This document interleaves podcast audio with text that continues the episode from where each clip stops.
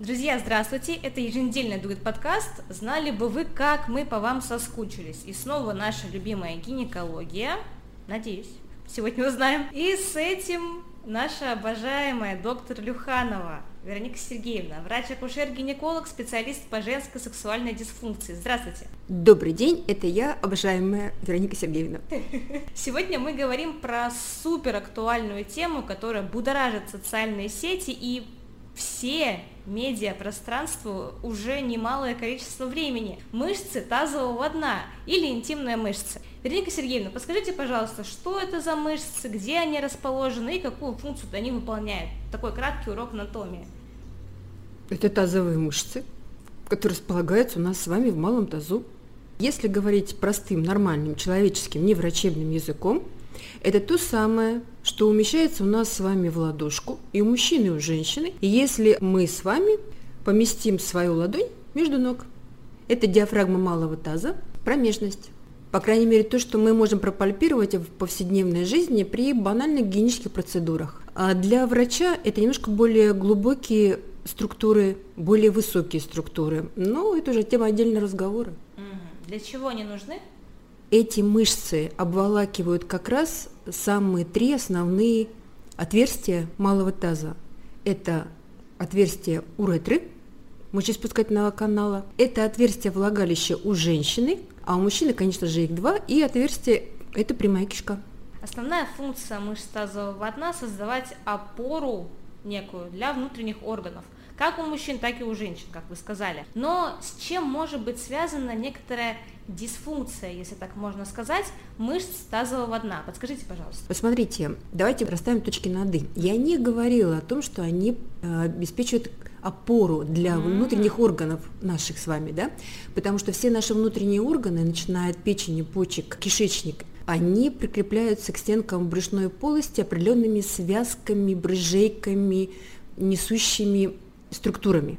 Другой вопрос, что тазовое дно, поскольку мы с вами прямоходящие, и мы практически единственные млекопитающие, которые стали на задние лапы и ходим 24 на 7 практически, вот именно тазовое дно претерпевает из-за силы гравитации по силе тяжести, по физическому закону, практически все напряжение внутрибрюшное давление. Это немножко другие вещи. То есть если мы с вами не опорожнили мочевой пузырь, не опорожнили прямую кишку, мы очень плотно поели, попили, а еще плюс ко всему мы с вами толстенькие, у нас большой объем сальника, да, жировой ткани, то, соответственно, априори у нас с вами давление на мышцы тазового дна, на тазомочеполовую диафрагму будет больше. А если прочитать популярные блоги по интимным мышцам, они рекомендованы в основном для женщин, которые недавно родили, почему-то только для женщин. Почему-то среди женщин это очень актуально, и связаны ли беременность и роды с давлением на эти мышцы? Смотрите, все абсолютно взаимосвязано. В человеческом организме ухо связано с сексом,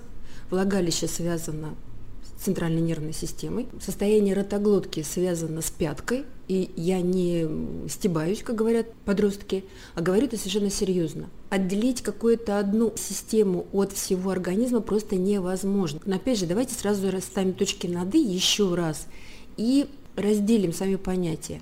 Интимные мышцы и мышцы тазового дна – это немножко разные вещи. Это не совсем одно и то же как таковое. Э, если говорить в плане недавно родивших женщины с точки зрения и состояния ее здоровья, идет разговор о том, что там увеличивается емкость влагалища. Емкость влагалища – это гладкая мускулатура, это мышца, но это гладкая мышечная ткань. Это та самая мышца, которая не подлежит у нас с вами никакой тренировке. От точки от слова совсем и вообще, потому что гладкая мускулатуру мы не можем тренировать с вами за счет распоряжения своей произвольной функции. Мы с вами можем тренировать бицепсы, трицепсы, руки, ноги, поперечно-полосатую мускулатуру, которая располагается скелетно. Вот здесь мы можем с вами двигать своим телом произвольно. Мы с вами можем сокращать мышцы передней брюшной стенки, мы можем сокращать мышцы тазового дна, но мы не можем с вами сократить мышцу влагалища. Другой вопрос, что мышца влагалища, гладкая мышца влагалища, она близко связана в том числе и с поперечно-полосатой мускулатурой. Да. Вот только я хотела сказать, Да. что все подкасты можно заканчивать, мышцы никак не тренируются, и все. Сейчас вы сказали, в конце так завершили, что Да. мы продолжаем. Да. Так как понять, что что-то не так? Тренируйте мышцы тазового дна. Зачем? Врачи советуют? Слушайте, ну э, из каждого утюга живите правильно, питайтесь Мгм. правильно, делайте вот это, делайте вот это. Давайте мы с вами начнем с того, что каждый человек, наверное, логичнее, если будет для себя определять сам, что он будет делать, а не утюги слышать. Либо, по крайней мере, будет отсеивать и думать, какой утюг он будет слушать, а какой утюг он не будет слушать. Это первое. Второе. По поводу того, что тренируете то, тренируете то. Да, современное общество и современные люди, мы обленились с вами. Мы едим гораздо больше, мы едим чаще, мы гораздо быстрее между нашим желанием голода и чувством голода начинаем есть, очень быстро можем это э, насытиться, да, потому что огромное количество фастфуда, сублиматов и полуфабрикатов, в отличие от наших с вами буквально мам, пап еще 30-50 лет назад, мы едим больше, но мы меньше двигаемся априори, мы больше ездим на машинах, на транспорте, и мы меньше ходим. Поэтому говорить о том, что тренируйтесь мышцы тазового дна тренировать надо точно так же, как все остальные мышцы нашего с вами тела. Без вариантов. Забегая вперед, сразу скажу. Та самая знаменитая, про которую говорят из каждого утюга. Гимнастика Кегеля, упражнения Кегеля были придуманы американским гинекологом почти 200 там, лет назад не только для тренировки локально изолированно мышц тазового дна.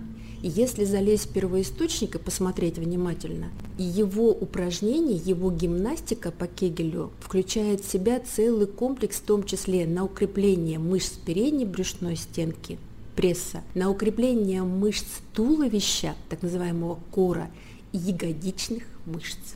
Я не могу понять. Ну, то есть, хорошо, читаю статью сейчас, да, вот, с течением времени возникают такие неприятные симптомы, как неудержание мочи при кашле, смехе, натуживании на фоне физической нагрузки, в скобочках, по-научному это называется стрессовое недержание мочи. Далее, при усугублении ситуации наблюдается опущение стенок влагалища и уретры, выпадение матки, опущение прямой кишки, нарушение работы сфинктера заднего прохода. Нередко опущение органов малого таза становится причиной развития хронической тазовой боли. И якобы упражнения Кегеля помогают как-то либо это избежать, профилактировать, либо это уже даже вылечить. Машенька, давайте вернемся к Я самому, вообще- к самому началу большого сложно сочиненного Да. предложения, которое вы начали читать.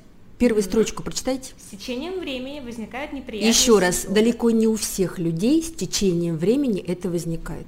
Точка. Есть достаточно молодые женщины, достаточно молодые мужчины, у которых есть проблемы по опорожнению мочевого упражнению кишечника, неудержание мочи, недержание, это разные вещи, неудержание и недержание мочи либо кала, либо газа в разном возрасте и при разных патологиях. Поэтому здесь надо разбираться абсолютно индивидуально с каждым человеком.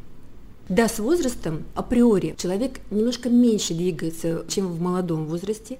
С возрастом априори уменьшается не только физическая активность, но и в принципе состояние мышечного аппарата человеческого организма. И действительно, поскольку накапливается негативный опыт, травмирующий опыт при жизни человека, роды у женщины, какая-то тяжелая работа у мужчин, ну когда-то, лет сто назад, да, то тогда, безусловно, именно у пожилых людей эти вещи бывают чаще. Но, простите, далеко не всегда и не у всех. Сейчас есть огромное количество молодых женщин, у которых есть подобные проблемы. И есть огромное количество людей моего возраста и старшего поколения, да, 60, 65, плюс 70, которые великолепно себя чувствуют, великолепно контролируют опорожнение мочевого пузыря и кишечника и вкусно занимаются сексом. Вероника Сергеевна, вы как гинеколог рекомендуете женщинам упражнения по укреплению мышц тазового дна или нет? Я как гинеколог и как врач лечебного дела, который закончил лечебный факультет, не имею права не рекомендовать человеку активную физическую нагрузку, если он особенно сидит.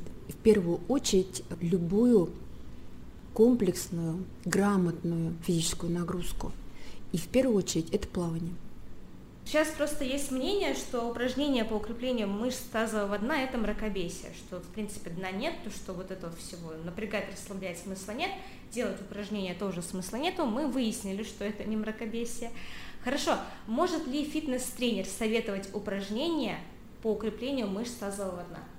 Фитнес-тренер обязан знать, как выполнять правильно каждое физическое упражнение, которое он дает для своего клиента. К сожалению, встречается ситуация, когда даже я на приеме, когда ко мне приходит пациентка, и она является тренером какого-то фитнес-зала, она не может ответить правильно на вопрос, как контролировать дыхание, на вдохе либо на выдохе делать такое ли упражнение.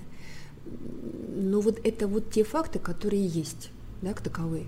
Значит, отдельно, еще раз повторюсь, отдельная тренировка мышц тазового дна – это та вещь, которая очень специфична, очень индивидуальна, и 95% людей мы с вами делаем их неправильно. Вот прямо от слова совсем. А вот качать пресс, качать правильно ягодицы, качать правильно мышцы бедер, когда это делает с тренером, без тренера в зале, либо дома, вот здесь должно быть четкое соблюдение правил выполнения этих упражнений. Абсолютно полностью с вами согласна, потому что когда готовилась к этой теме, я недельку позанималась по видеоурокам, и она, ну, фитнес-тренер, она говорила, вы делаете упражнения, мы лежим на полу, живот не должен торчать, а он у всех торчал. Абсолютно. Там у всех, кто позади нее девочки тренировались, у них был прям круглый живот выпирающий, только у, у нее одной плоский животик. Потому что у нее он был тренирован, у других нет. И я понимаю то, что, ну, если фитнес-тренер не может проконтролировать людей позади себя на видеокадре, и только гинеколог может понять, какие мышцы где как тренируются, то как тренировать-то мышцы? С а, гинекологом за Нет, ручку? Смотрите, значит, тут опять же немножко разные вещи. Если рядом принято горизонтальное положение девочка, у которой э, достаточно тренированы мышцы передней брюшной стенки, так же, как у тренера, у нее при поднимании тех же самых, допустим, нижних конечностей пузик не будет выпирать, просто потому что оно тренированное. Мы с вами говорим про тазовое дно, например, на сегодня, да, кого на да. момент. Так вот, еще раз скажу, практически никто из нас с вами не умеет правильно, грамотно и изолированно сокращать мышцы тазового дна. То есть это самую главную мышцу, так называемую мускулус леватор ани, э, мышца, поднимающая прямую кишку. Когда мы тренируем пресс, мышцы тазового дна должны быть не расслаблены и не должны принимать на себя вот то избыточное внутрибрюшное давление, которое априори повышается, когда мы тренируем с вами пресс. Поэтому мало того, что пресс всегда тренируется на выдохе, второе, всегда мышцы тазового дна должны быть сконцентрированы и сокращены. Вы сказали, что ну, 90% не умеет правильно их сокращать. А где Изолированно. А где-нибудь этому можно научиться? Да, это единственная есть вещь, которая позволяет, помогает сокращать. Это так называемая биологически обратная связь. Последние, ну, пожалуй, 50 лет это точно, особенно последние 20 лет, когда вопросы эстетической гинекологии, вопросы сексологии, вопросы функции мочевого пузыря прямой кишки, они очень остро стоят. Вот сейчас как раз огромное количество всевозможных аппаратов, приспособлений, тренажеров, всевозможных, ну, даже сложно перечислить все понятия, которые сюда. Значит, если мы говорим об упражнениях, которые человек делает самостоятельно, чтобы э, каждая женщина либо мужчина понимали, что они конкретно изолированы, без участия мышц бедер, ягодиц и передней брюшной стенки сокращают именно мышцы тазового дна, это принцип тренировки на аппарате биологической обратной связи. Лучше этого аппарата ни одна организация ни в мире, ни в России пока ничего не придумала. Расскажите подробнее, потому что ни в одной статье ни один тренер не сказал про этот аппарат. Как он выглядит, как он работает, как вообще на нем, что это? Ну, почему не сказали, это другой вопрос, это вопрос к ним, да, к таковому. Я думаю, что гинекологи, урологи, проктологи про это все прекрасно знают, э, как говорится. Это действительно старый аппарат, про который говорили еще в свое время, когда я только еще училась, и продолжают говорить. И сейчас этот аппарат, который лидирует среди всех рекомендаций у проктологов, урологов и гинекологов. Несмотря на то, что появилось так называемое кресло МСЛ, это высоко сфокусированное электромагнитное поле, есть кресло Аватрон, и есть огромнейшее, огромнейшее количество всевозможных электростимуляторов, вибраторов, тренажеров, шариков, конусов для тренировки мышц тазового дна. Чаще всего это влагалищные или там конусы, либо конусы для прямой кишки. Так вот, биологически обратная связь выглядит все банально просто. Человек располагается в комфортном положении, практически чаще всего это лежа, либо полусидя. Все-таки 90% это методики в положении. А, значит, у мужчины и у женщины есть несколько вариантов расположения электродов. Для чего значит электроды? Располагаются просто датчики на перечно-полосатые мышцы тазового дна, переднюю брюшную стенку, ягодичку и для женщины это влагалищный датчик. Если мы ведем речь о том, что, допустим, это мужчина, у которого нарушенная функция опорожнения прямой кишки, то тогда это, возможно, методика расположения анального датчика, то есть прямую кишку. Угу. Каждый датчик измеряет ту силу сокращения, которую произвольно человек сокращает. Человек сокращает, как ему кажется, определенную мышцу, и на экране, который перед глазами у, у данного пациента, увеличивается амплитуда соответствующего изображения. Ну, например, датчик от прямой кишки на экране, например, это воробей, на датчик от ягодицы какой-нибудь там попугайчик, э, датчик вот там другого это какая-нибудь там лисичка, там жаба, все что угодно, да. То есть все очень просто и банально. За счет того, чтобы мы научаемся, мы научаемся понимать, что вот если я сократила вот эту вот сделала вот это произвольное телодвижение, у меня действительно сократилась вот эта вот вещь биологически обратная связь. Мы понимаем от компьютера, от конкретного тематически вот такого объективного измерения, получаем ответ, что мы действительно это дело правильно сокращаем. Большое спасибо за пояснение. Ушли куда-то очень в интересные вещи, которые совершенно не ожидались. Не ожидала, что я услышу их. Есть мнение, что если мышцы могут быть э, ослаблены, мышцы можно накачать, подтянуть. Есть э, мнение, что их можно перекачать. Это правда? Да, как и любую мышцу. Но если вы попадете в зал и на фоне того, что... То есть, во-первых, все зависит от того, насколько, э, в каком исходном состоянии находится конкретная вот эта поперечно-полосатая мускулатура вот этой части тела у вас непосредственно. Первое. Второе. Зависит от того, какое упражнение вы делаете, с какой интенсивностью и какую большую нагрузку вы впервые даете на эту мышцу. Третье. На как, насколько правильно вы выполняете это упражнение. Соответственно, варианты исходов ощущений пользы либо вреда есть огромное количество. Чаще всего мы с вами хотим минимальными затратами сразу убить 50 зайцев. А мы начинаем агрессивные тренировки. Как правило, мышцы тазового дна действительно у основного количества людей расслаблены, либо находятся в так, неравномерном тонусе где-то больше они спазмированы, где-то они растянуты, наоборот, расслаблены. И когда мы начинаем агрессивно их очень сильно тренировать одномоментно, да еще выполняем упражнения неправильно, мы получаем синдром тазовой боли. Это классика. Большое спасибо за ответ, Вероника Сергеевна. Непонятно, появилась путаница что именно считается упражнениями по укреплению мышц тазового дна. То есть это либо то, что я делаю упражнения со стороны, видно, что я их делаю, либо я лежу и внутренне напрягаю эти мышцы, либо это дополнительные приспособления, как я тоже лежу, но там во влагалище, например, вставлены тренажеры того же Кегеля. Давайте возведемся к самому началу про то, что я говорила. Вот смотрите, если передо мной стоит женщина, и у нее обвисшая ягодичная мышца, то есть нет вот этих красивой подобранной попки, значит у этой девочки как минимум неправильном, ненормальном состоянии тазовое дно. Если мы с вами хотим, чтобы функция упражнения мочевого пузыря, прямой кишки, удержания мочи, кала, газов, наша сексуальная функция была как минимум не нарушена, чтобы нам эти вещи было проводить, производить не больно, как минимум, мы должны сами не только заниматься тазовым дном, но и заниматься всеми своими поперечно-полосатыми мускулатурой, включая мозг. Наконец-то кто-то это сказал. Что ж, моя любимая тема, кому совершенно нельзя делать упражнения на мышцы тазового дна, а кому следует быть осторожным с этим. Ой, Машенька, вы меня прям повергли в шок. Я сижу и соображаю, кому же нас вообще нельзя, нельзя к таковому. Может, беременным.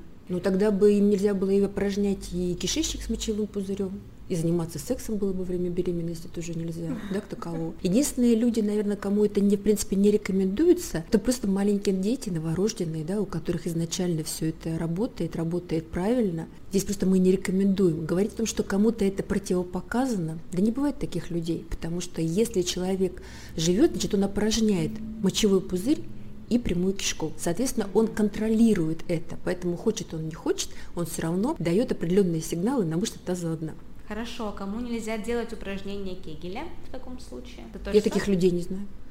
А, ваш коллега-проктолог э, рассказывал мне, что нельзя делать упражнения на прямую кишку тем, у кого геморрой, потому что он сейчас начнет интенсивно это все делать, и геморроидальные узлы воспалятся еще сильнее, и будет обострение. Я э, и согласна, и не согласна. Значит, смотрите, по одной простой причине. Если у человека идет обострение геморроя, пардоньте, обострение любого хронического заболевания, в принципе, противопоказание для какой-то активной физической нагрузки. Точка абзац. Это изначально, это азы. Да? И я думаю, что как раз мой коллега однозначно имел ту самую ситуацию, когда начинают якобы активно сокращать мышцы тазового дна абсолютно изолированно, локально локально, неграмотно, не соблюдая определенные условия выполнения упражнений. И только мышца таза одна. При этом не трогают ни брюшную стенку, ни ягодицы, ни мозг. Вообще, я так рада, когда это слышу.